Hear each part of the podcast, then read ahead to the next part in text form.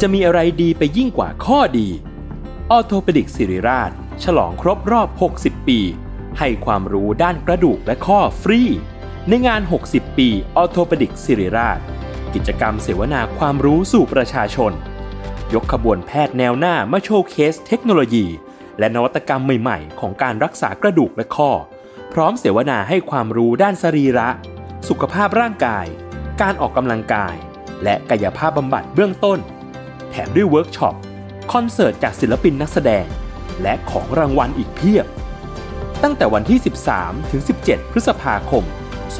2567 ณ โถงอาคาร 100 ปี สมเด็จพระศรีนครินทร์ โรงพยาบาลสิริราช อ่านรายละเอียดกิจกรรมเพิ่มเติมได้ที่เพจสิริราชออโทเปดิกส์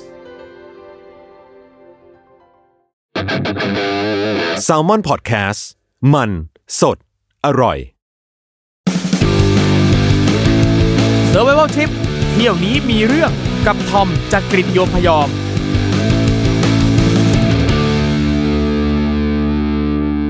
สวัสดีครับ ขอต้อนรับเข้าสู่รายการ s u r v i v a l Trip เที่ยวนี้มีเรื่องกับผมทอมจากกรีฑโยมพยอมครับ วันนี้นะครับผมแขกรับเชิญสุดพิเศษของเรานะครับก็จะมาเล่าถึงเรื่องราวเกี่ยวกับโครงการโครงการหนึ่งนะครับที่มีคนไทยหลายคนรวมไปถึงชาวต่างชาติเนี่ยนะครับ จะเข้าร่วมโครงการนี้กันแบบอู้ยเยอะแยะมากมายเป็นประจำกันทุกปีนะครับ และแขกรับเชิญวันนี้นะครับก็คือพี่กริดครับ ครับ สวัสดีครับ สวัสดีครับผมพี่กริดครับ ผมถามก่อนเลยปกติพี่กริดชอบเที่ยวปะฮะ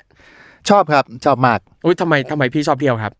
คือเรารู้สึกว่าเกิดมาชีวิตหนึ่งก็น่าจะได้เห็นโลกที่หลากหลาย อืมครับ นะครับ ก็เป็นประสบการณ์ชีวิตครับทำได้เห็นแง่มุมใหม่ ครับ ๆ นะครับ แล้วอย่างพี่กริดเนี่ยนะครับ ไปเที่ยวมาเยอะไหมครับ ผมถามอย่างนี้เลย ก็ประมาณ 10 ประเทศ อ่า 10 ประเทศ สิบประเทศก็ก็ไม่ได้ถือว่าน้อยนะครับ ก็ไม่เยอะไม่น้อยคก็รับ ทั่ว ผม ๆไปครับ ครับ ชอบไปประเทศไหนบ้างครับ คือโดยส่วนตัวชอบกัมพูชา เฮ้ยทำไมพี่ชอบกัมพูชา ครับ ชอบเขมรมากสุดเลย ครับ ผมผมว่ามันมันแปลกแล้วมันก็มันสุดดี คำว่าแปลกและสุดนี้ยังไงครับ พี่ลอง ลองลองเล่าให้ฟังหน่อยฮะ คือต้องขออธิบายก่อนนะครับว่าเวลาที่เราบอกว่าเราชอบเที่ยวกัมพูชาที่สุดเนี่ย ไม่ได้หมายความว่าเราอยากอยู่ประเทศนี้นะ ครับ ประเทศกัมพูชาสำหรับผมเนี่ยก็คืออาจจะไม่ใช่เป็นประเทศที่สวยงาม น่าอยู่ที่สุดอะไรอย่างเงี้ยครับ แต่ว่าเป็นประเทศที่ไปเที่ยวแล้วมันจะต้องมีอะไรอะเพิ่มเติมใหม่ ๆ กับชีวิตเราเสมอนะ คำ รับ ว่ามีอะไรเพิ่มเติมใหม่ๆอันนี้ผมถามเลย พี่เวลาพี่ไปกัมพูชาแต่ละครั้งเนี่ย มีอะไรเพิ่มมาในชีวิตพี่บ้างครับ คือเอาเอาอย่างแรกสุดเลยเราไปกัมพูชาได้เพราะว่าเราถูกดึงดูดด้วยโบราณสถาน ครั น บ ครวัดนครธมอะไรอย่างเงี้ยครับ แล้วพอเราไปถึงที่นั่นเนี่ย เราก็พบว่ามันก็ยิ่งใหญ่อลังการกว่าที่เราคิดไว้ คือกัมพูชาเป็นประเทศที่มีทรัพยากรทางด้านการท่องเที่ยวเนี่ยเยอะอยู่แล้วนะครับอันอันอันเนี้ยคืออันแรกสุด แต่ว่าหลังจากที่เราไปเราพบว่ามันมีอย่างอื่นอีก ครับ ก็คือมีผู้คนเนี่ยแหละครับ อืม มีผู้คนมีวัฒนธรรมมีวิถีชีวิตซึ่ง ซึ่งทำให้ชีวิตเราไม่สงบสุข อืมคือเอาจริงๆภาพที่หลายคนนะครับ โดยเฉพาะถ้าเป็นคนต่างประเทศมองเนี่ยก็อาจจะมองว่าไทยกับกัมพูชาเนี่ยเป็นประเทศที่ติดกัน ครับครับ รูปร่างหน้าตาคนก็อาจจะคล้ายๆกันบ้างนะครับ แต่ว่าวิถีชีวิตพอเราไปสัมผัสแล้ว เรารู้สึกว่ามันแตกต่างกันอย่างเห็นได้ชัดเลยล่ะครับ รูปร่างหน้าตาเนี่ยไม่ต่างมาก ครับ นะครับ แต่ว่าเอ่อพฤติกรรมนิสัยใจคอเนี่ยก็มีความต่างกันเยอะ ม คือต้องบอกกันว่าเราไปเที่ยวเนี่ย เรามีอารมณ์ที่ต้องการการผจญภัยไง ครับ เพราะฉะนั้นถ้าเราต้องการการผจญภัยเนี่ยกัมพูชามันเป็นประเทศที่ทำให้เราได้ผจญภัย เอาง่ายๆ ก็คือเราอยากจะผจญภัย และประเทศนี้มีภัยเยอะมากให้เราผจญ ใช่ใช่ เอออันงั้นลองเล่าเป็นน้ำจิ้มหน่อยครับ พี่ไปผจญภัยอะไรบ้าง คือแต่ว่าเวลาเราอยากผจญภัยเนี่ย ครับ ภัยนี่มันก็ต้องมีขอบเขตอยู่ในระดับหนึ่งนะ อ๋อโอเคใช่โอ้โห เออ ถ้าแบบถึงขั้นว่าเลือดตกยางออกถึงขั้นเสียชีวิตก็เป็นภัยที่เราไม่อยากจะผจญเท่าไหร่ อันนั้นมันก็เกินไป อ่ะขอแบบพอรับได้ขอแบบ acceptable หน่อย ครับครับ อ่า ครับต้องไม่ถึงขนาดเลือดตกยางออกหรือว่าโอ้โหถึงขั้นแก่ชีวิตอะไรก็ไม่ไหวเหมือนกัน ครับ แต่ว่าเราก็รู้สึกว่าช่วงหลังๆเนี่ยให้เราไปกัมพูชาเราก็เราก็ เอาไว้ก่อน ครับ ไปประเทศที่สบายกว่านี้ดีกว่าเพราะว่าเราอายุมากขึ้นแล้วนะครับ อืม ก็คือว่าถ้าเราต้องการโลดโผนเนี่ยในวัยหนุ่มเนี่ย มันมีอารมณ์ที่อยากจะสนุก อยากจะโลดโผนกับชีวิตอยู่ แต่ตอนนี้พออายุมากขึ้นก็อยากจะสบายขึ้นนะครับ ครับ คือที่เราไปเจอกับกับกัมพูชาแล้วรู้สึกว่าแบบฝังใจที่สุดเลยอะคือโดนขโมยกล้องถ่ายรูป อืมโอ้โห นักท่องเที่ยวเนี่ยกล้องถ่ายรูปเนี่ยนะครับ เรียกได้ว่าเป็นอีกอวัยวะหนึ่งเลยนะครับ ครับ เพราะเวลาบางครั้งเวลาเราไปแล้วก็อยากจะบันทึกภาพสวยๆงามๆไว้ซึ่ง ใช่ ถ้าไม่มีกล้องปั๊บเอ้า จบข่าว ครับ ผม ยังไงครับพี่ไปโดนโดนขโมยกล้องได้ยังไงครับ อันนั้น ผมโดนขโมยที่ปอยเปตนะ อืม ตรงด่านนั้นนะครับ ครับ ก็คือ ผมไม่ชอบท่องเที่ยวแบบแบบคล้ายๆทัวร์ครับ ครับ เราก็จะไม่ซื้อกรุ๊ปทัวร์ไม่ไม่ไม่เดินทางตามแพ็กเกจนะครับ เราก็จะไปเองเหมือนกับแบ็คแพคเกอร์นี่แหละครับ ก็คือซื้อตั๋วเดินทางกันเป็นทอดๆไป ทอดๆหมายถึงว่าไปทีละทีละช่วงทีละช่วงทีละช่วงไปเรื่อย ครับอย่างเส้นนี้ที่ว่าโดนที่ปอยเป็ดนี่คือพี่ออกจากชายชายแดน ครับ จากตรงทางสระแก้วไปใช่ไหมครับ ๆ ใช่ครับ ผมนั่งรถอ่ารถโดยสารจากหมอชิดนี่แหละ ก็ไปลงที่อรัญญประเทศอะแล้วอรัญญประเทศเนี่ยมันไม่ถึงด่านปอยเปตอะ ครับ เราก็ยังต้องต่อรถสองแถวเลยไปที่ปอยเปตอีกคือไปที่ ชาย ตรง แดน ตรงตลาดลงเกลือ อ๋ อ๋ อครับ ครับแล้วจากนั้นเราก็ต้องทำเรื่องใช่ไหมครับ เพื่อจะข้ามแดนไปพอข้ามแดนอ่ะ ยังไม่ทันไปถึงไหนเลยอ่ะเอาเท้าเหยียบที่ปอยเป็ดอ่ะผมก็โดนขโมยกล้องตรงนั้นเลย ทำไมมันไวขนาดนั้นล่ะครับน่ะ คืออันนี้ก็เป็นอุทาหรณ์นะบอกใครเผื่อใครไปข้ามไปข้ามมาตรงนั้นอ่ะ ผมอะเคยข้ามแดนเขมรอะจากจากด่านตรงนั้นมาแล้วครั้งหนึ่งแล้วมันไม่เกิดเรื่องไงครับ เราก็เลยคิดว่าครั้งนี้มันคงไม่มีอะไร ครั้งนั้นที่ไปเนี่ย พอผมไปไปถึงปอยเปตนะครับ มันจะมีแก๊งเด็กขอทานอะมารุมล้อมรอบตัวเราเต็มไปหมดเลยนะ คือเยอะมากอ่ะสิบยี่สิบคนแน่นไปหมดเลย แล้วก็ล้อมล้อมจนเราไม่สามารถขยับตัวได้เลยอ่ะ ตอนนั้นเราไม่รู้ไงว่ามิจฉาชีพเวลาที่เขาจะขโมยของเขาจะเขาจะใช้วิธีแบบเนี้ย เราแค่แค่งงว่าทำไมขอทานมาลุมเราอยู่คนเดียว เพราะว่ามันไม่ได้มีเราคนเดียวไงครับ ตรงด่านมันก็มีคนมากมายทำไมขอทานต้องมามุงเราคนเดียวด้วยอะไรเงี้ย และเหตุการณ์มันไวมากเลยนะครับ คือไม่กี่นาทีเลย ตอนที่พอมุงปุ๊บผมก็อะไรอะไรเนี่ยเนี่ยอะไรอะไรเนี่ยนั้นก็คิดขึ้นมาได้ว่ากล้องเนี่ย สมัยนั้นเป็นกล้องดิจิตอลครับ ครับ แล้วเราไม่ได้ใช้กล้อง DSLR ประเภทตัวใหญ่ อืม ๆห้อยคอ มันเป็นกล้องอ่าดิจิตอลแบบเป็นคอมแพคนะครับ อ่าต้องเข้าไปโอเค เพราะฉะนั้นมันจะใส่กระเป๋ากล้องแล้ว เราคาดไว้ที่เอวได้ ครับ แต่ราคามันไม่ถูกเลยนะ ตัวนั้นอ่ะ คือซื้อมาจากญี่ปุ่นเลยอะคือราคาไม่ได้ถูกถูกๆเลยนะครับพอผมรู้สึกตัวว่าพวกเนี้ยมามุงทำไมมามุงผมจังเนี่ย แล้วผมแล้วผมคิดว่ามันก็มีกล้องอยู่ตรงนั้นอ่ะ ผมก้มลงไปดู ครับ ครับ ไปแล้วอะฮะ คือมันเหลือแต่กระเป๋าอะ ครับผม กระเป๋ามันเปิดอ้าอยู่ ใจหายวาบเลย ผมรู้แล้วมันจบละ ครับ โอ้ของนี้ผมก็ผมก็สั่งซื้อมาเพิ่งสั่งซื้อมาหมาดๆเลยนะครับ ครับ สั่งซื้อมาอ่าผ่านทางแบบคนรู้จักเนี้ย ครับ ครับ ผม เพื่อนฝูงก็ราคามันก็แพงได้มาปุ๊บผมใช้กระทริปนี้เป็นทริปแรกเลย โหแล้วแล้วทริปนั้นอ่ะผมไม่ได้ตั้งใจจะไปวันสองวันนะครับ ผมตั้งใจจะไปเดือนหนึ่งแต่ว่าเราเราตั้งใจจะไปเที่ยวอินโดจีนเดือนหนึ่งเนี่ยผ่านทางเขมรนะครับ ก็กะว่าไปทางเขมรแล้วก็ลงไปทางพนมเปญ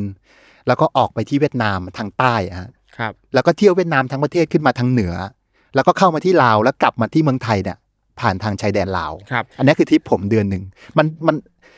มันมาเจอปัญหาตั้งแต่วันแรกเลยที่ปอย ตั้งแต่ เป็ วัน นแรกแล้วแล้วพี่จัดการยังไงครับ ซื้อกล้องใหม่ป่ะครับ หรือยังไงฮะสำหรับทริปนั้น คือตอนนั้นผมก็ต้องไปแจ้งความก่อนนะครับ แจ้งความก่อนแล้วก็ตำรวจก็ช่วยไม่ได้เลย อืม คือผมคิดว่าเขาเขาคงรู้ว่าเรื่องแบบนี้มันเกิดขึ้นบ่อยอ่ะ เกิดขึ้นบ่อยจนรู้สึกว่าอีกแล้ว อื อื ม ม ก็ซึมซึมไปเลยนะครับ ปรากฏว่าทริปร่มครับ อ๋อครับ ผมไม่แก้ปัญหาผมกลับ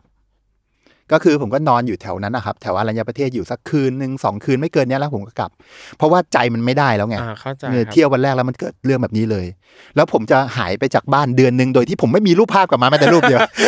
อ่าเข้าใจอันนี้ก็เข้าใจอีก ใช่ แต่ก็เจ็บเจ็บหนักอยู่ครับเจ็บ ครับ คราวนี้ผมก็เลยรู้สึกว่าเขมรนะมันมีเรื่องให้เราเรียนรู้เยอะ อืม แต่ถ้าจะต้องไปเจออย่างนี้บ่อยๆก็ไม่ไหวนะ โอ้โห เจอครั้งเดียวผมก็แทบจะไม่ไหวแล้วนะครับ อันนี้ผมอยากรู้แต่ว่าแล้วทริปเนี้ยที่ตั้งใจไว้ว่าจะไปตลอนอินโดจีนสามประเทศเนี่ยนะครับ ได้ทำสำเร็จหรือยังครับ ท้ายสุดทุกวันนี้ก็ยังทำไม่สำเร็จเลย ครับ แล้วก็เลิกคิดไปละ อ๋อโอเค คืออาจมันอาจจะพ้นวัยไป ตอนนั้นเราอายุยี่สิบกลางๆเนี้ย มันเป็ ครั น บ วัยที่อยากทำแบบนั้นก็ตอนนี้พอพอมันผ่านมาวันนี้ก็เกือบยี่สิบปีสิบกว่าปีแล้ว เราก็ไม่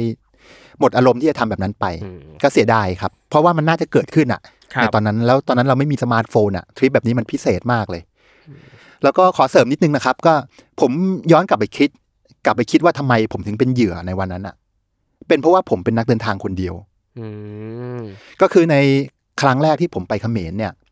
ผมไปคนเดียวเหมือนกันก็จริง แต่ว่าผมซื้อตั๋วรถเนี่ย จากข้าวสาร คือที่ข้าวสารเนี่ยเขาจะมีรถเหมือนกับรถตู้อะครับ ครับ ที่จะไปส่งเราไปถึงที่เสียมเรียบเลย ครับ แต่ว่ารถตู้เนี่ยจะส่งส่งเราที่ด่านปุ๊บอะแล้วเราจะต้องทำเรื่องข้ามแดนพอข้ามแดนไปปุ๊บเราจะต้องเปลี่ยนคัน ไปขึ้นรถบัสของทางเขมรนะครับ ไปที่เสียมเรียบ แต่ว่าตลอดทริปเนี้ยถือว่าเป็นตั๋วใบเดียวกันนะครับ อืม ถือว่าเป็นเป็นตั๋วไปเดียวกันที่เราซื้อจากข้าวสาร แล้วทุกคนที่ขึ้นไปในรถเนี่ยก็จะเป็นคนที่ซื้อตั๋วมาจากที่เดียวกันเนี่ยมีสติกเกอร์ติดเนี่ยเหมือนกันใช่ไหมครับ แต่ว่าครั้งที่สองเนี่ยผมไปรถโดยสารจากหมอชิดไงคือเป็นต้นทางที่ไม่ไม่ไม่กลุ่มใดๆโดยสิ้นเชิงอะ่ะผมก็เลยคิดว่าเป็นเพราะว่าไอ้สติกเกอร์ที่ผมติดเนี่ยจากการซื้อตั๋วรถที่ข้าวสารนั่นแหละ มันเป็นตัวที่คุ้มครองผม อืม เหมือนกับว่าพวกเนี้ยเขาไม่ใช่แบบ คือเขาไม่ใช่เป็นมิจฉาชีพแบบที่ไม่ได้ขึ้นกับอะไรเลยอะ่ะ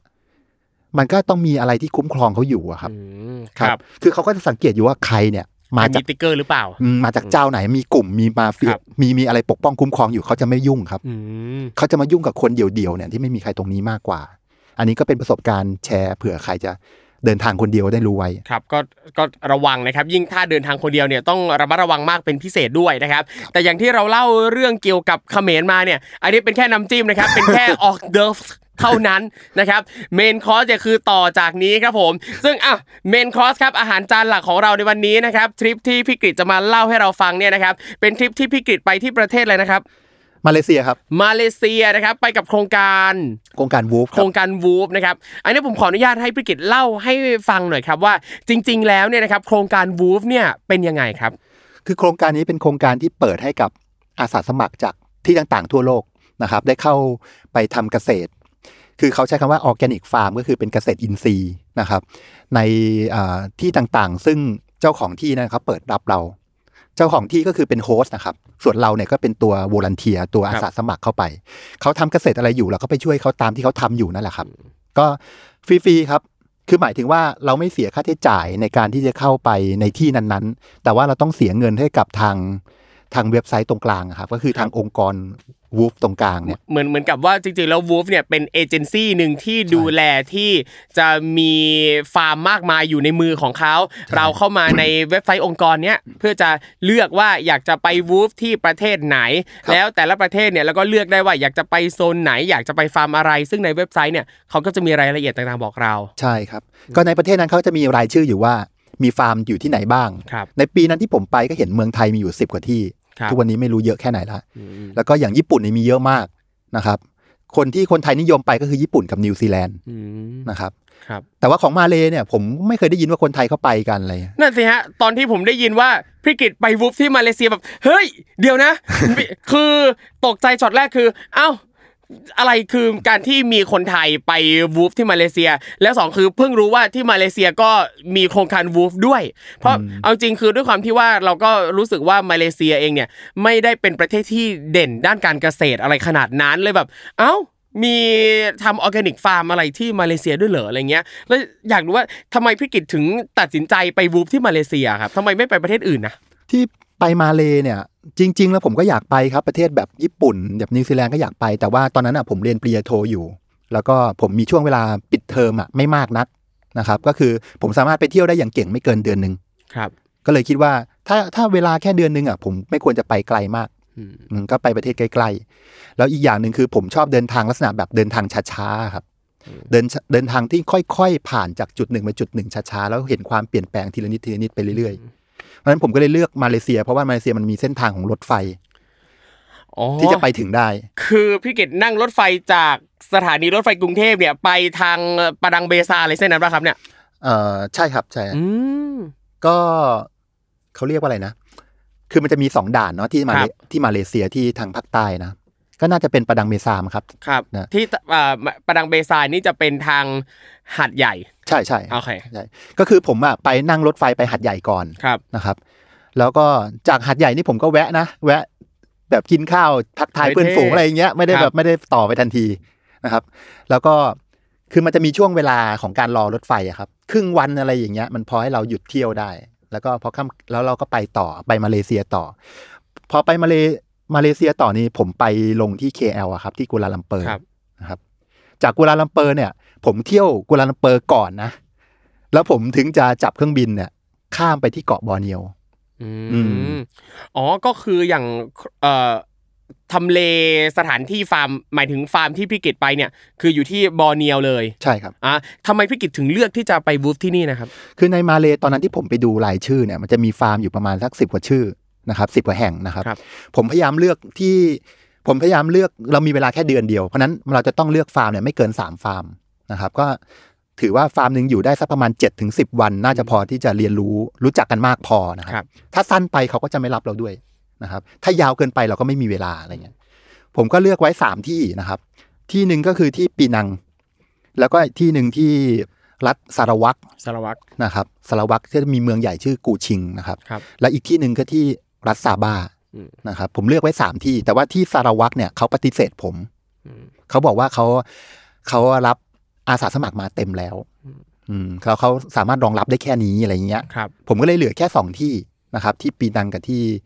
อ่าซาบา ครับ คันนี้เราเราก็เลือกไปที่อ่าซาบาก่อนเพราะว่าซาบามันไกลกว่า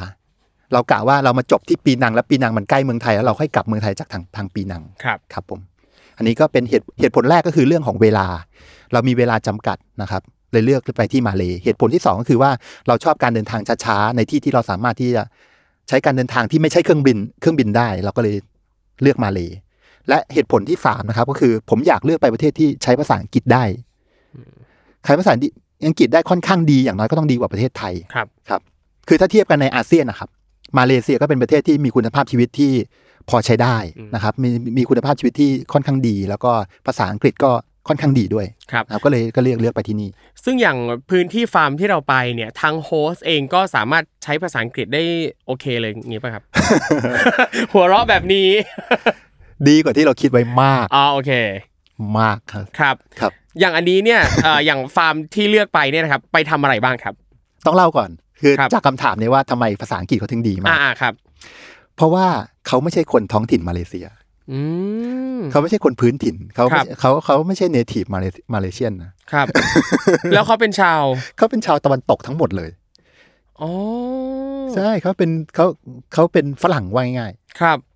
คือเป็นฝรั่งที่ไปอาจจะไปเช่าพื้นที่เพื่อทำฟาร์มที่นั่นนะครับ คือเรื่องเนี้ยถ้าเราเล่าคือเดิมอะผมไม่เคยเล่าเรื่องนี้ให้ใครฟังใครฟังเลยเพราะว่าผมคิดว่าเรื่องมันพล็อตมันหักมุมมาก มันน่าไป อือฮึ เขียนหนังสือมากกว่า ครับ อะไรอย่างเงี้ยเพราะว่าอย่างอย่างถึงตัวโฮสต์เนี่ยครับเขาไม่ได้บอกนะครับ ว่าเขาเป็นคนต่างชาติ เขาไม่ใช่คนมาเลเซีย เขาแสดงตัวเหมือนกับประหนึ่งเขาว่าเขาเป็นคนมาเลเซีย ครับ หมายถึงว่าในเว็บไซต์ Woof ที่เราเข้าไปดูข้อมูลเนี่ยแหละฮะ ครับ เขาไม่ได้เปิดเผยตัวว่าเขาเป็นชาวตะวันตกที่มาเป็นเจ้าของที่นี่ ชื่อที่เขาใช้ไม่ใช่ชื่อฝรั่งนะครับ เป็นชื่อลักษณะแบบชื่อเอเชีย ชื่อแบบ อืม ลักษณะคนชาวมุสลิมอะไรอย่างเงี้ย ครับ คล้ายๆแบบนั้นครับ ชื่อแบบท้องถิ่นเลย คราวนี้ตอนแรกผมไม่เข้าใจเลยว่าเขาทำอย่างนี้ไปเพื่ออะไร อืม อืม แต่ตอนนี้ผมก็เข้าเข้าใจแล้วว่า พวกอาสาสมัครอะครับ พวกวอลันเทียที่มันมาเที่ยวประเทศต่างๆเนี่ยมันไม่อยากมาเจอคนประเทศตัวเอง ครับ มันก็ต้องอยากมาเจอคนที่เป็นคนในพื้นที่คจริ รั ง บ เพื่อจะได้เรียนรู้วัฒนธรรม อ่า ใน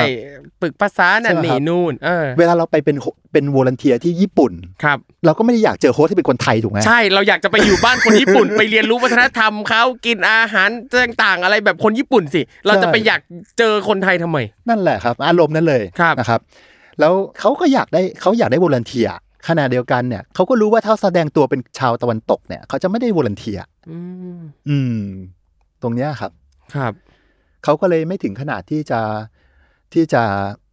บอกความเท็จกับเราหรอก แต่ว่าเขาก็เลือกที่จะเลี่ยงที่จะไม่พูดมันออกมาตรงๆทำให้เราเข้าใจไปเอง ครับ ครับ ซึ่งฟาร์มนี้ทำอะไรครับ คือเราก็ต้องวาดภาพไว้ว่า เราเวลาเราไปทำเป็นวอลันเทียตามออร์แกนิกฟาร์มเนี่ยเขาจะต้องทำเกษตรเป็นกิจจลักษณะ ครับ ในด้านใดด้านหนึ่งใช่ไหมครับ เช่นอาจจะเป็นปลูกผักเก็บ ใช่ ผ ผลไม้นันนีนู่นอ่ามีทำปุ๋ยหมักปุ๋ยคอกอะไรบ้าง ใช่ทำปลูกทานตะวัน ครับ ปลูกมะเขือเทศ ค อะ รั ไร บ เงี้ยปลูกผักกาดอะไร เอ ก็ อ ต้อ น่าง รัก ต้อง ถ่าย มี รู อะ ป ไร สวยๆ ชัด Instagrammable ๆใช่แล้วเขาก็มีอาชีพด้านนี้ ครับ เราก็ไปช่วยเหลือเขาเป็นส่วนหนึ่งของเขา ซึ่งที่นี่มันไม่ใช่ไง เอ้าเดี๋ยว คือคือเมื่อกี้ที่พูดมาคือภาพในหัวที่เราคาดหวังว่าเราจะไปเจ อ แต่พอไปถึงสถานที่จริงปั๊บของจริงปั๊บไม่ใช่เลยที่ว่าเมื่อกี้มาปลูกต้นไม้ปลูกผักสวยๆงามๆมีชีวิตแบบ ล้านลาท่ามกลางแบบโอ้โหสวนผักไม่มีเลยนะ ไม่มีเลย เดี๋ยวแล้วแล้วพี่ไปเจออะไรอ่ะก็มันเป็นออร์แกนิกฟาร์มใช่เหรอ คือเขาพาเขาเราเข้าไปในป่าลึก ครับ ไปหักล้างถาง พง หักล้างถางพงกลางป่าลึกในเกาะบอร์เดียวอ่ะ ครับ คือตรงนี้มันไกลมากเลยนะ คือเวลาเราคนไปเที่ยวเอ่อรัฐซาบ้าเนี่ยครับซาบ้าเป็นโซนที่การท่องเที่ยวเนี่ย บูมแล้วก็ราคาแพงมากเลยนะครับ ครับ คือคนไปนักท่องเที่ยวในยกระเป๋าหนักกลับไปที่นั่น เพราะว่าเราไปดำน้ำไง เราไปดำน้ำเราไปเอ่อเมาส์คินาบาลูอย่างเงี้ยจำนวนมากเลยเป็นนักท่องเที่ยวระดับไฮเอ็นครับ แต่ว่าที่ที่ผมไปเนี่ยมันไม่ได้อยู่ในเมืองในแถบโคตาคินาบาลู มันออกไปจากโคตาคินาคินาบาลูเนี่ยไกลมากครับคือเราต้องนั่งรถโดยสารต่อไปอีกหลายชั่วโมงอะ ครับ แล้วพอไปถึงนั้นเป็นเป็นเป็นเมืองที่มันอยู่ริมทะเล ซึ่งไม่ใช่ทะเลโซนท่องเที่ยวนะครับ เป็นทะเลที่มันทะเลล้างอะฮะ บรรยากาศเนี่ยมันเหมือนกับรายการ รายการอะไรนะ แต่สมัยก่อนเซอร์ไวเวอร์ survivor survivor อ แบ ย่า บ งนั้น เฮ้ยต้องรอดเดี๋ยวนะ คือจากตอนแรกวางแผนว่า จะไปแบบปลูกผักปลูกต้นไม้สวยๆ งามๆ ในไร่ในฟาร์มปรากฏว่า ต้องไปเข้าป่ารกร้างถางพงแล้วก็ไปเจอทะเลร้างอะไรแบบนั้นด้วย ใช่ โอ้โหผมว่าฟังดูแล้วแบบ น่าน่าจะเอาเรื่องอยู่เหมือนกันนะครับเนี่ยเอาเป็นว่าตอนนี้นะครับให้คุณผู้ฟังนะครับได้พักหายใจหายคอสักครู่หนึ่งก่อนดีกว่าครับ แล้วเดี๋ยวมาฟังเรื่องราวจากพี่กิตกันต่อครับ สวัสดีค่ะ นิดนกพนิชนกดำเนินทำเองนะคะ อยากชวนกันมาฟังรายการพอดแคสต์ของเรา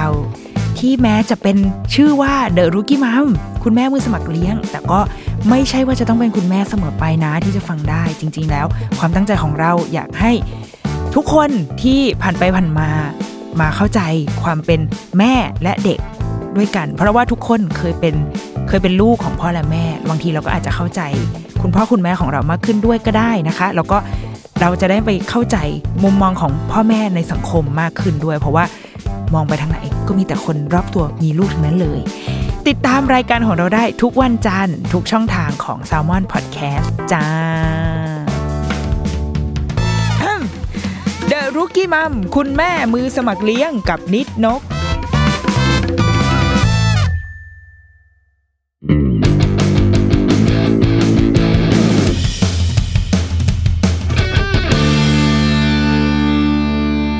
กลับมาฟังพิกฤตเล่ากันต่อนะครับ อ้าว พอเราไปถึงสถานที่จริงรู้ว่าไซต์เอ่อสถานที่ที่เราต้องทำงานต้องลงมือปฏิบัติงานเนี่ยเป็นยังไง ตอนนั้นในใจพี่รู้สึกยังไงบ้างครับ มันยังไม่รู้ทันทีนะ อ๋อ ยังไม่ทันทีด้วย คิดว่าเขาพาไปเที่ยวเนี่ยเหรอพี่ นั่งรถไปหลายชั่วโมงเนี่ยพอไปถึงแล้วอะมันก็ไม่ได้ถึงที่ที่เราจะทำทันทีนะ ครับ เราไปลงรถตามจุดนัดพบก่อน อืม ตรงที่จุดที่เรานัดพบเนี่ย มันเป็นถนนที่มันเข้ามาสุดอยู่ที่เหมือนกับเป็นชนบทแห่งหนึ่ง รอบด้านเนี่ยมันมีแต่ป่า แต่ก็ไม่ถึงขนาดป่ารกชัด ครับ แต่ว่ามันไม่มีคนเลย ไม่มีผู้คนเลย แบบล้างลามาก ไม่มีผู้คนนอกจากทางเจ้าของกับเพื่อนวอลเนเทียด้วยกันเนี่ยแหละฮะ มันจะมีร้านอาหารเล็ก ๆ อยู่ร้านหนึ่งถ้าเป็นคนท้องถิ่นมาเลยนั่งอยู่แบบเงียบๆ คือบรรยากาศมันเงียบเชียบมากครับ เรานึกนึกถึงอารมณ์ว่าเราไปแม่ฮ่องสอนอำเภอไกลๆในแม่ฮ่องสอนอะ ครับ แล้วเราไม่เจอผู้คนอะ อืม อารมณ์แบบนั้นนะครับไกลๆแบบนั้นแล้วก็ พอไปถึงเจอตัวเขาว่ายืนรอรับเราอยู่เลยนะเขายืนรอรับอยู่เราลงจากรถเนี่ยเจอเขาเลย แล้วเราก็ตกใจมากเพราะเราไม่คิดว่าเราต้องมาเจอฝรั่งตัวนี้ที่นี่ไง ครับ เขาตะโกนเรียกเราตั้งแต่เรายังไม่กระโดดลงมาจากรถบั สอ่ะ เออ เป็นผู้หญิงอ่ะนะครับ เป็นผู้หญิงฝรั่ง อายุประมาณเท่าไหร่ครับ ก็น่าจะ 40 กว่าแล้วครับ อืม สามสิบสี่สิบเนี่ยผมก็กะอายุเขาไม่ถูกหรอกฝรั่งอ่ะตัวใหญ่ๆนะอันนี้ก็เขาก็พาเราไป เขาพาเราไปด้วยมอเตอร์ไซค์นะครับ พี่กิตอันนี้เนี่ยเอ่อมีวอลเนเทียที่ไปพร้อมกับพี่กิตไหมครับ เออเดินทางไปพร้อมกันไม่มี ครับ นะครับ แต่เราจะต้องไปเจอที่นั่น อืมครับ ครับครับก็คือเขาระขับมอไซค์พาเราไป ไปนานมากเลยนะ คือขับมอไซค์เป็นชั่วโมงอ่ะ โอ้โห ไกลครับไกลมากเลย บางช่วงวิวก็สวย บางช่วงก็เป็นป่าด้วยแบบรถแล้วมันไกลมาก จนถึงจุดหนึ่งน่ะ มันเป็นทางเหมือนคล้ายๆ ทางเกวียนหรือทางคนเดินมุดเข้าไปในป่า อืม มุดเข้าไปอย่างนี้อีกนานเลยนะ ครับ มุดลึกๆๆๆเข้าไปเรื่อยๆอ่ะเฮ้ยเหมือนว่าผมดูหนังพี่เจอพี่ชาติพงษ์อ่ะ นี่ผมเป็นหนังเรื่องสัตว์ประหลาดเหรออย่าเข้าไปอย่างนั้นเลยนะ นึกภาพออกเลย ผมก็เฮ้ยเข้าไปถึงจุดหนึ่งผมว่าเฮ้ยนี่ถ้าเกิดว่าเขาจะฆ่าเราหมกป่าเนี่ยไม่มีใครรู้เลยนะ มันมันลึกไปเรื่อยๆมันเรื่อยๆจนผมถามว่ามันจะลึกไปอีกแค่ไหนอ๋อคือผมเดินทางมานานมากแล้วนะ อืม พอไปถึงจุดที่ไปเนี่ย มันก็ไม่ได้เป็นฟาร์ม คือตอนนั้นช็อกครับหลอนเลยจริงๆ ครับ แล้วเราไม่มีเราไม่มีสัญญาณโทรศัพท์เลย เราไม่มีอินเทอร์เน็ต เราไม่มีไฟฟ้า ครับ เราไม่มีประปา เราไม่มีแม้กระทั่งห้องน้ำอ่ะ อืม คือนี่คือเรามาตั้งแคมป์เฉลยกันในป่าเลยอะ ครับ คือห้องน้ำที่เขาใช้เนี่ยคือเป็นห้องน้ำหลุมอะ ครับ นะครับห้องน้ำหลุมที่ไม่มีแม้กระทั่งฉากกั้นแต่ว่าไปอาศัยแบบสมทุมพุ่มไม้ที่มันพอจะบังได้ ครับ แล้วไอ้ เราก็ไปเจอว่าเราไปเจอฝรั่งคนเนี้ยพาเราไป แล้วก็ไปพบฝรั่งอีก 2 คนอยู่ในนั้น ซึ่งคนหนึ่งอะคือสรุปง่ายๆคือโฮสต์เนี่ยมีฝรั่ง 2 คนเป็นเจ้าของนะครับ แล้วก็มีบรันเทียรอเราอยู่อีกคนหนึ่งนะครับ มาจากโรมาเนีย ครับ นะครับ ซึ่งไอ้บรันเทียโรมาเนียนั้นก็ดูโรคจิตโรคจิต ยังไงพี่ ที่พ่อโรคจิตนะครับ คือแล้วผมจำชื่อเขาไม่ได้อะเราจะอยู่อยู่ในฟาร์มเนี่ยเราจะเรียกเขาว่าแดกคูล่า เดี๋ยวคือพี่เรียกเรียกกันตรงๆแบบนี้เลยว่าเป็นแดคูล่าด้วยความด้วยเพราะว่าเขามาจากโรมาเนีย คือเขาแนะนำตัวอยู่ครับ แต่เราจำชื่อเขาไม่ได้ เพราะว่าตัวโฮสต์เองก็เรียกเขาว่าแดคิวแดคิล่าแดคิล่า อ๋อเพราะว่า หลักเลข แต่คือตาม ตาม ตำนานแดคูล่าเนี่ยก็มาจากโรมาเนีย ใช่ ภาษาอยู่ที่นั่นก็เลยเรียกว่าแดคูล่าเลยเป็นนิกเนม แล้วเขาเป็นคนเงียบๆ เวลาสยะยิ้มเขาจะมีเขี้ยว อืม เป็นคนเงียบๆ เรียนคอมพิวเตอร์ ครับ นะครับ เป็นเป็นนักศึกษานี่แหละ แล้วก็ไอเนี่ยมันไม่ใส่เสื้อ ผมแทบไม่เห็นเขาใส่เสื้อเลย เห็นเขาใส่เสื้อเฉพาะเวลาวันกลับนั่นเอง อืม คือมันมีพฤติกรรมมันแปลกอะ ครับ ใส่แว่น แยกเขี้ยว อ่านแต่หนังสือ แล้วก็ไม่ใส่เสื้อ ครับ ผมว่าเฮ้ยที่นี่มันมันไม่ใช่ออร์แกนิกฟาร์มในฝันนี่เราคิดไว้อะนี่มันรวมพลคนบ้า มาทำตั้งแคมป์นรกอะไรกันอยู่ในป่าก็ไม่รู้อะไรเงี้ย มีความหนังสยองขวัญนะพี่ สยองสยองจริงๆแล้วรู้ไหมว่าผมเขาให้ผมไปนอนที่ไหน ที่ไหนฮะ ปักเต็นท์นอนกับพื้นดินเนี่ย อืมครับ คือเราผมผมไปเป็นเป็นวูฟเฟอร์นะครับ คือโครงการวูฟอะคนที่เขาไปสมัครไปเขาจะเรียกว่าเป็นวูฟเฟอร์ ครับ นะครับ เราไปเป็นวูฟเฟอร์เนี่ยเราเราอ่านหนังสือมาเนี่ยเรานึกภาพแบบว่าคนไปญี่ปุ่นนิวซีแลนด์อย่างนั้นเลยครับ เราจะไปนอนในกระท่อมไม้นะ อืม สวยๆงามๆนะครับ อ่าม องเห็นลุงตกตรงนี้อุ้ยคนที่ไปญี่ปุ่นมองเห็นภูเขาไฟฟูจิด้วยอะไร ครับ เงี้ยอย่างนั้นเลย โอ้โหไม่ครับเป็นนอนในเต็นท์เลย อืม เต็นท์เหมือนกับเต็นท์อาหารอย่างเงี้ย ครับ นะครับเนี่ยตลอดเวลาที่ผมอยู่ที่นั่นผมนอนเต็นท์นี้ตลอด ซึ่งอย่างนี้พี่ไปอยู่ที่นี่กี่วันนะครับ สิบวันครับ แล้วอย่างงานต่างๆที่เราต้องทำมีมีอะไรบ้างครับ job description ต่างๆเนี่ยเราต้องทำอะไรเราต้องช่วยอะไรเขาบ้างครับที่นั่น ขุดหลุม ขุดหลุมครับ ก็คือก็คือที่เนี่ยมันเป็นที่ที่เดิมเนี่ยมันเต็มไปด้วยมะพร้าวเหมือนกับว่าคนมาเลท้องถิ่นเนี่ยเขาเคยปลูกมะพร้าวมาก่อนนะครับ คราวนี้พอทุกวันนี้มันไม่ได้เป็นสวนมะพร้าวแล้วในเงี้ยเขาก็ต้องการที่จะเคลียร์พื้นที่นะครับดังนั้น ดังนั้นเราจึงจำเป็นจะต้องไปขุดเนะครับ เพื่องัดเอารากมะพร้าวเนี่ยมันเป็นตอๆไงครับมะพร้าวมันเป็นตอๆเต็มไปหมดเลย เราต้องขุดลึกๆๆลงไปรากมันหยั่งลงไปลึกมากเลย พอเราลงไปไปไปถึงจุดสุดของรากมาแล้ว เราต้องพยายามงัดมันออกมาให้ได้ หลุมเนี่ยบางทีมันลึกลงไปเนี่ยเกือบท่วมหัวเราเลยนะ ลึกลงไปเรื่อยๆลึกลงไปเรื่อยๆเกือบท่วมหัวเราเลยอะนั้นกว่าที่เราจะเอาตอแต่ละตอมาได้มันใช้เวลา มันใช้เวลาคือมันมันใช้เวลาเป็นวันนะครับ วันสองวันสามวันอะไรอย่างเงี้ย ใช้เวลาเยอะ เราก็จะไม่ได้ขุดตออย่างเดียวหรอก เพราะว่ามันก็จะแบบงานมันก็จะดาร์กไปเนาะ ครับ มันก็จะเลวร้ายกับจิจิตใจเราเกินไป ครับ ก็ต้องแบ่งเวลามาขุด แล้วก็จะในส่วนตรงนั้นเราก็จะไปทำอย่างอื่นบ้าง ครับ ครับ ซึ่งตลอดการทำงานการไปขุดไปถางไปนั่นนี่พี่สนุกไหมครับ มีความสุขไหมกับการทำอยู่ตรงนั้น อ่ะ การขุดอะมันไม่สนุกหรอกครับ คือคือเวลาขุดก็เหมือนกับช่วยกันกับชาวโรมาเนีย คือคนโรมาเนียเนี่ยเขาอยู่เขาอยู่ในช่วงปลายละ อืมครับ ช่วงปลายละผมเจอเขาได้แค่วันเดียววันต่อมาเขาก็ไป อ๋อ นะครับ ผมอยู่คนเดียวเนี่ยได้สักจะวันสองวันมั้งครับ ก็จะมีวอลเนเทียหน้าใหม่มา ในช่วงแรก ๆ ที่ต้องทำนู่นทำนี่คนเดียวมันก็มีความตึงเครียดมากอยู่พอมีเพื่อนทำงานแล้วมันก็ผ่อนคลายขึ้น แต่ปรากฏว่าเพื่อนก็มาได้วันเดียวเพื่อนก็ช็อกเหมือนกัน เข้าใจ แล้วอย่างปกติเวลาไปวูฟอะครับไปอยู่กับโฮสต์อะไรเงี้ยเขาก็มีอาหารการกินเลี้ยงดูอย่างที่เนี่ยเลี้ยงดูเป็นไงบ้างครับ อันนี้มันเป็นกฎอยู่แล้วครับมันเขาต้องเลี้ยงดูเรา ซึ่ง นะครับ อย่างอย่างที่พี่ไปด้วยความที่ว่าพอเป็นชาวตะวันตกเป็นโฮสต์เนี่ยนะครับ อาหารเขาก็จัดการจัดแจงทำอาหารเป็นอาหารตะวันตกให้เราอะครับ มีมีอาหารท้องถิ่นไหมฮะ ตอนตกล้วนๆ อ๋อตอนตกด้วยคือ นั่นแปลว่าจากเราไปเงี้ย ตอนแรกที่เราอาจจะคาดหวังเรื่องเกี่ยวกับวัฒนธรรมของมาเลเซียคนท้องถิ่นด้วย คือไม่มีเลย ไม่มีเลย อืม ไม่ได้เลย โอเค ไปนั่งกินอาหารฝรั่งอยู่ในป่า ครับ แต่ก็ถือว่าก็มีความสุขประมาณหนึ่งถึงแม้ว่า ตอนแรกอาจจะไม่ได้ตรงกับที่เราคาดหวังไว้ ครับ คือคุณสมบัติอย่างหนึ่งของการเป็นนักเดินทางเนี่ยคืออย่าเอาเรื่องมาก ครับ แล้วก็พอใจกับทุกอย่างที่เราเจอในชีวิตนะครับ อย่างผมเองเนี่ย ผมเป็นคนที่ไม่มีเงื่อนไขในการใช้ชีวิต ก็คือผมกินที่ไหนก็ได้ อ่า ผมกินอะไรก็ได้ อ่า ผมนอนที่ไหนก็ได้ ครับ ผมนอนยังไงก็ได้อย่างเงี้ยคือ ผมไม่ได้เป็นคนรักสบายอะครับ ครับ เพราะฉะนั้นเราก็สามารถยอมรับความลำบากได้ โดยที่ก็ไม่ได้ข่มขืนอะไร นะอาหารที่เขาให้กินเนี่ย สมมุติว่าผมไม่อิ่มอะนะจะขอเพิ่มมันก็ยาก เนื่องจากว่ามันเป็นพื้นที่ที่มันจำกัด อืม ใช่ไหมครับเสบียงมันมีจำนวนจำกัดเนี่ยเขาไม่มีไฟฟ้าพอเขาไม่มีไฟฟ้าเขาก็ไม่มีตู้เย็นใช่ไหมครับพอไม่มีตู้เย็นปุ๊บอ่ะเสบียงอาหารเนี่ยมันจะมีเฉพาะที่เขาเนี่ยเตรียมไว้เท่านั้น ซึ่งส่วนใหญ่มันก็จะเป็นของซึ่งเก็บเก็บไว้ได้ใช่ไหมครับ ของอย่างเช่นเป็นเนื้อสัตว์เนี่ยเขาจะมีน้อยมาก อืม ใช่ไหมมันมันมันเผื่อไม่ได้ไง ครับ นั้นกินก็เท่าไหร่เท่านั้น ผมถามว่าผมอิ่มไหม บางวันผมก็ไม่อิ่มก็มีเหมือนกันนะช่วงแรกๆที่ยังปรับไม่ได้ แต่ว่าผมก็คิดว่าเออมันก็ก็ดีเหมือนกันจะได้ลดความอ้วน เออก็พยายามคิดบวกไป ทุกทุกอย่างมันจะคิดแบบนี้หมดเลยค ครั รับ บ ก็ดีเหมือนกันจะได้ลดความอ้วน หรือว่าเออผมต้องตื่นมาทำเกษตรรอบแรกเนี่ยคือตอนหกโมงเช้า อืม ผมก็เอ้ยหกโมงเช้าเลยเหรอวะแต่ก็เออก็ดีเหมือนกันจะได้ฝึกตื่นเช้าเพราะอยู่บ้านมันนอนตื่นสายอะไร ค เงี้ รั ย บ พยายามคิดแบบนี้ตลอดเลยครับนั้นอยู่ได้ โอ้โห ฟังดูแล้วเนี่ยเหมือนกับว่า ตอนแรกเนี่ย พอไปถึงเนี่ยอาจจะช็อกประมาณหนึงแต่อยู่ไปสักแป๊บหนึ่งเราก็รู้สึกว่าเหมือนกับว่าเราได้เสพความงามได้เห็นความงาม แล้วก็ทำให้เรารู้สึกว่า เราก็ใช้ชีวิตอยู่ที่นั่นแบบก็มีความสุขมากขึ้นกว่าตอนแรกที่เราเห็น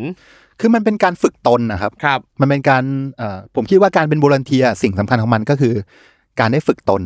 นะครับ ถ้าเราถ้าเราไม่อยากจะเปลี่ยนแปลงตัวเองเลย ไม่อยากจะเจอโลกใบใหม่เลย เราก็ควรอยู่บ้านใช่ไหมครับ ครับ ดังนั้นอ่ะมันฝึกแรงๆ ฝึกเยอะๆมันก็ดีเหมือนกัน อืม นะครับ ได้เห็นได้เห็นสิ่งที่เราไม่เคยคาดคิดมาก่อนอะไรเงี้ย โอ้โห เอาจริงเนี่ยฟังแบบเพลินมากนะครับ จนตอนเนี้ยเวลาจะหมดแล้วพี่ อ๋อเหรอ เวลาจะหมดแล้วเนี่ยอ่ะถ้างั้นเอ่อผมถามพี่กิตหน่อยดีกว่า สมมุติว่าถ้าคนฟังของเราเนี่ยนะครับอยากจะไปโครงการวูฟบ้างนะครับ ต้องเตรียมตัวยังไงบ้างครับ หูคือจริง ๆ แล้วเอาใจไปก็พอครับ ครับ เอาใจไปก็พอแล้วก็แล้วก็เวลาซึ่งไม่เร่งรีบจนเกินไปว่าถ้าสมมุติว่ามีงานมีภาระที่ต้องพะวงอยู่เนี่ยก็ไม่ควรไป ครั ต้อบ งต้องเคลียร์ตรงเนี้ยครับ อย่างน้อยๆก็ช่วงเวลาที่เราไปอยู่ตรงนั้นต้องสบายใจ ครับ เงินน่ะมันไม่ได้ใช้มากครับ แต่ว่าใจเนี่ยใช้จริง อืม ๆ เพราะว่าเราไม่รู้จะไปเจอกับอะไรบ้างนะครับ เราต้องสู้ต้องอยู่กับมัน อย่างเรื่องผม 10 วันเนี่ย มันมีเรื่องทุกวันเลยนะ ครับ แล้วเรื่องใหญ่ๆอย่างนั้นเลยนะเรื่องที่ ครับ คนไม่คาดคิดอ่ะคือเล่าได้เป็นชั่วโมงอะครับ อ่ะเรื่องที่ว่าแบบเรื่องใหญ่ ๆ ที่คนไม่คาดคิดนี่เช่นอะไรบ้างครับพี่กิต อย่างเช่น ที่ตรงเนี้ยโดยชัยภูมิของมันแล้วอ่ะมันเป็นมันเป็นที่ที่อยู่ติดกับเกาะงูใช่ไหมครับ ครับ เพราะฉะนั้นนะสิ่งที่มันที่มันมีอยู่ชุกชุมก็คืองู อืม เวลาที่เรารู้สึกว่าเราอยากจะทอดอารมณ์เงี้ยไปพักผ่อนตอนเย็นๆเงี้ยเราก็จะไปเดินเล่นริมทะเล ซึ่งพอเราพบว่าเฮ้ยโขดหินต่างๆ มันมีงูทะเลอยู่ ตรงนี้มันก็มาลายไปอีก ครับ แล้วมันก็ยิ่ง สร้างความน่าสะพรึงกลัวให้กับที่เนี่ยไปมากกว่าเดิมอีกอะไรเงี้ย แต่แล้วคือเวลาพี่ไปชายหาดชายทะเลแล้วเจองูแบบนี้งูมันเข้ามาทำอะไรป่ะครับ คืองูทะเลอ่ะอยู่กลางวันมันจะนิ่งมาก อืม มันจะนิ่งกริบเลยครับ ไม่ขยับ งูทะเลเท่าที่ผมค้นข้อมูลดูมันหากินกลางคืนอ่ะ ครับ เพราะฉะนั้นกลางคืนเนี่ยจะไม่มีใครกล้าไปยุ่งกับทะเลเลยครับ อืม นะแล้วก็พวกนี้มันกัดแล้วตายไง ครับ พิษมันรุนแรงมาก แต่ก็โอเคแหละที่นั่นมันไม่มีไฟฟ้าเพราะฉะนั้นกลางคืนเราไม่เราไม่ออกจากที่พักอยู่แล้วนะครับแต่กลางวันก็ความสุนทรีย์มันก็ไม่มี เพราะว่ามันก็น่ากลัวอีกอย่างเงี้ย นอกจากจะมีงูแล้วอ่ะมันยังมีตัวเงินตัวทองด้วย แล้วตัวเงินตัวทองพวกเนี้ยคือที่ฟาร์มเนี่ยเขาจะเลี้ยงห่านไว้ ครับ ครับเลี้ยงห่านไว้เพื่อ เพื่อที่จะเอาไข่ไปนะเอาไข่ไปขายเอาไข่ไปกินอะไรอย่างเงี้ยครับใช้ประโยชน์หลายอย่างไอ้ตัวไอ้ตัวเงินตัวทองเนี่ยมันชอบแอบมากินไข่พอตัวเงินตัวทองมันชอบมากินไข่เนี่ยทำให้เขาจำเป็นต้องเลี้ยงหมาไว้ตัวหนึ่งเพื่อไว้ไว้ไล่ตัวเงินตัวทอง ครับ ดังนั้นผมก็ต้องมาเจอกับไอ้สงครามระหว่างหมากับตัวเงินตัวทองเนี่ย แล้วเวลาที่มันฟัดกันน่ะโอ้โหน่ากลัวมากครับ เลือดนี่นองหาดเลยอะ หมายถึงเป็นเลือดของตัวไหนครับ เลือดหมาหรือเลือดตัวอะไรครับ เลือดตัวเงินตัวทอง อืม ตัวมันใหญ่เป็นจระเข้เลยนะ ครับ เวลามันโดนกัดแล้วเลือดมันมันไหลนองเยอะมากแล้วมันวิ่งหนีกันอ่ะ คือปกติเราเห็นตัวเงินตัวทองเราก็ขนลุกแล้ว แล้วมันฟัดกับหมาเนี่ยโอ้โห ครับ เข่าแทบสุดเลยเวลาเราเจออบางทีเราเจอแบบไม่ทันตั้งตัวไงเพราะว่าพวกเนี้ยมันมันลิงเวลาไล่ฟัดกันมา แล้วมันกระโจนแบบทะลุกลางหญ้ามาเนี่ยคือหนีกันทะลุมาจากป่าปัง โอ้โห กระเด็นมาใส่หน้าเราต่อหน้า ครับ โอ้โหหัวใจจะวาย ใจแบบโอ้โห โอ้โห หล่นหัวบ โคตรที่นี่มันนรกหรือเปล่า โอ้โหอะไร ครับ วะเนี่ยน่ากลัวมากคือผมเข้าใจความรู้สึกวอลเทียฝรั่งเลยมันมาเจอแล้วมันหนีทุกคนเลยนะ แต่ที่มันไม่หนีเพราะมันเจอคำพูดผมนั่นแหละเฮ้ย ครับ ใครออกวันแรกเป็นบูลเซอร์นะเว้ย อ๋อขู่ไว้ก่อนจะได้มีเพื่อน มันไม่ได้ขู่แต่ว่ามันจริงๆอ่ะถ้ามัน ครับ เจอความลำบากแล้วหนีวันแรกอ่ะแล้วเราจะไปต่างอะไรกับคนแพ้ล่ะเราออกไปวันไหนก็ได้เราไม่ได้อยู่ที่นี่ตลอดชีวิตอยู่แล้ว ครับ นะครับเออมันเจอคำข้อนี้พวกนี้เข้าอ่ะคำอ่าพวกวอลเทียก็ไม่ไปนะ คือระหว่างการเดินทางเราเจอเรื่องแบบเนี้ยครับไอโฮสต์ตัวโฮสต์เองเนี่ย มันพาเราไปเที่ยวอะลึกๆแล้วอะมันก็มีน้ำใจกับเรา เขาอาจจะรู้สึกผิดด้วยว่าเขาอะเปิดรับบูรันเทียมาเจอความลำบากโดยที่บูรันเทียไม่ได้คาดหวังไว้ ก็อยากจะชดเชยอยากจะให้อะไรกับเราบ้างเหมือนกันผมว่าการเดินทางมันให้อะไรแบบนี้กับเราอะครับไอ้ไอ้พวกหนึ่งความลำบากความสบายอะไรมันผ่านพ้นไปแล้ว ครับ มันไม่เหลือละในชีวิตเราตอนเนี้ย สิ่งที่มันทิ้งไว้คือเรื่องพวกนี้ครับ ความทรงจำ ครับ แง่มุมที่เรามองชีวิตนะครับ สิ่งที่เราได้เจอผู้คนต่างๆ โมเมนต์ต่างๆ ที่ทำให้เราอ่าได้เกิดอ่าความคิดใหม่ ๆ อะไรเงี้ย ผมว่าเนี่ยคือคุณค่าของการเดินทางเลยครับ อืมครับผมก็ฝากถึงผู้ฟังทุกท่านนะครับ ถ้าใครอยากจะไปเป็นวูฟเฟอร์แบบนี้นะครับ สิ่งหนึ่งที่สำคัญมากๆนะครับก็คือใจเตรียมใจให้พร้อมหาข้อมูลให้ดีด้วยนะครับนะครับ ก็ลองเข้าไปดูรายละเอียดได้ในเว็บไซต์ของ Woof นะครับก็เป็นโครงการที่มีให้เราเลือกหลายประเทศเลยครับ อยากจะไปไหนก็ได้นะครับ ไม่ว่าจะเป็นตะวันตกตะวันออกนะครับโอ้โหเยอะแยะไปหมดเลยนะครับ วันนี้นะครับก็ต้องขอขอบคุณพี่กฤษมากนะครับ ที่ได้มาแบ่งปันประสบการณ์เรื่องเกี่ยวกับการไปโครงการวูฟที่มาเลเซีย นะครับ ให้เราได้แบบโอ้โหดื่มด่ำเรื่องราวนี้กันนะครับ ครับ ไม่คิดมาก่อนว่า จากตอนแรกจะไปดื่มด่ำต้นไม้พืชพันธุ์แปลงผักสวยงาม นะครับ กลายเป็นว่าเข้าป่ารกร้างกลางเกาะนะครับโอ้โหน่าสนใจมากๆนะครับอ่ะพี่กฤษมีผลงานอะไรอยากจะฝากไหมครับ เดี๋ยวขอทิ้งท้ายเรื่องเที่ยวนิดนึง ได้เลย นะคครับรับ ก็คือว่าคือในบรรดาประเทศที่ผมไปเที่ยวมากมายเนี่ยค ครั รับ แต่ละประเทศมันก็มีประสบการณ์ซึ่งเป็นแบบเฉพาะของตัวเอง คราวนี้คนทั่วไปเนี่ยก็อยากฟังเรื่องของผมไปญี่ปุ่นไปอเมริกาไปสวิตเซอร์แลนด์เนี่ยโดยเฉพาะสวิตเซอร์แลนด์เนี่ยมีคนอยากฟังเยอะมาก ครับ เพราะว่าไปถ่ายละครเรื่องคุณชายประวัติรุต ครับ แล้วมันก็เลยเป็นเป็นประสบการณ์พิเศษอะไรเงี้ยครับ ครับ แต่สำหรับความรู้สึกผมเนี่ย อันนี้วันนี้เรามาคุยกันในแง่ของนักเดินทางเนาะ ครับ ที่จะต้องเอาตัวรอดอย่างเงี้ย ผมคิดว่าทริปสบายเนี่ยมันหาง่ายนะครับทริปที่สวยงามเนี่ยมันมันมันก็มีครับ อืม เยอะ แต่ว่าทริปที่มันอาจจะไม่ได้สบายขนาดนั้น อาจจะลำบากอยู่บ้าง แต่ว่าทำให้เราได้เกิดการเรียนรู้ใหม่ ๆ ได้เกิดการสร้างตัวตนใหม่เนี่ย ผมว่ามันก็เป็นทริปที่เราก็ควรจะมีบ้างนะครับ อย่างน้อยก็สักครั้งในชีวิต ครับ การเป็นวอลันเทียเป็นอะไรอย่างเงี้ยครับก็เป็นสิ่งที่วัยรุ่นควรทำ ครับ นะครับ ส่วนถ้าจะให้ฝากผลงานอ่ะเดี๋ยว คือผมจะมีรายการซึ่งผมจะทำออนไลน์หลายรายการอยู่เหมือนกัน ครับผม นะครับ แต่ว่าขออุบไว้ก่อนเพราะว่าตอนนี้ยังไม่ได้ อ่า ปล่ ได้ อย เล อย อก ค มา รับ ซึ่งเดี๋ยวถ้าเอ่อคืบหน้ายังไงเป็นรูปเป็นร่างอะไรก็ส่งข่าวมาทางนี้ได้เดี๋ยวทางนี้ช่วยประชาสัมพันธ์อีกครั้งหนึ่ง เสียดายจังเลยไม่ได้ปล่อยตอนเนี้ย ไม่ได้พูดตอนนี้เลย ได้เลยเดี๋ยวเดี๋ยวเดี๋ยวมาเติมเดี๋ยวมาเติมได้พี่กิตครับอ้าววันนี้ขอบคุณพี่กิตมากนะครับขอบคุณครับ ขอบคุณมากครับ ครับ แล้วก็คุณผู้ฟังทุกท่านนะครับ สามารถกลับมาติดตามรายการ Survival Trip ได้ใหม่นะครับทุกวันพฤหัสนะครับตอนใหม่ๆเราปล่อยมาทุกวันพฤหัสแต่จะมาฟังย้อนหลังฟังซ้ำเมื่อไหร่ยังไงก็ได้นะครับทุกช่องทางไม่ว่าจะเป็น Spotify SoundCloud Podbean Apple Podcast YouTube นะครับโอ้โห ทุกช่องทางฟังได้หมดเลยนะครับ ฟังแล้วชอบไม่ชอบยังไงนะครับ หรือว่าใครมีเรื่องราวอะไรอยากจะมาแบ่งปันนะครับ ก็ส่งข้อความเข้ามาทาง Inbox ที่แฟนเพจของเราก็ได้นะครับ หรือว่าจะโพสต์เรื่องราวใดๆ ลงไปในสื่อออนไลน์ต่างๆ ครับ Facebook Twitter Instagram นะครับ แล้วก็ใส่ Hashtag Survival Trip เที่ยวนี้มีเรื่องนะครับ แล้วเดี๋ยวเราจะเข้าไปตามอ่านนะครับ ขอขอบคุณคุณผู้ฟังทุกท่านเช่นกันนะครับ วันนี้ขอลากันไปก่อนแล้วเจอกันใหม่ครั้งหน้า สวัสดีครับ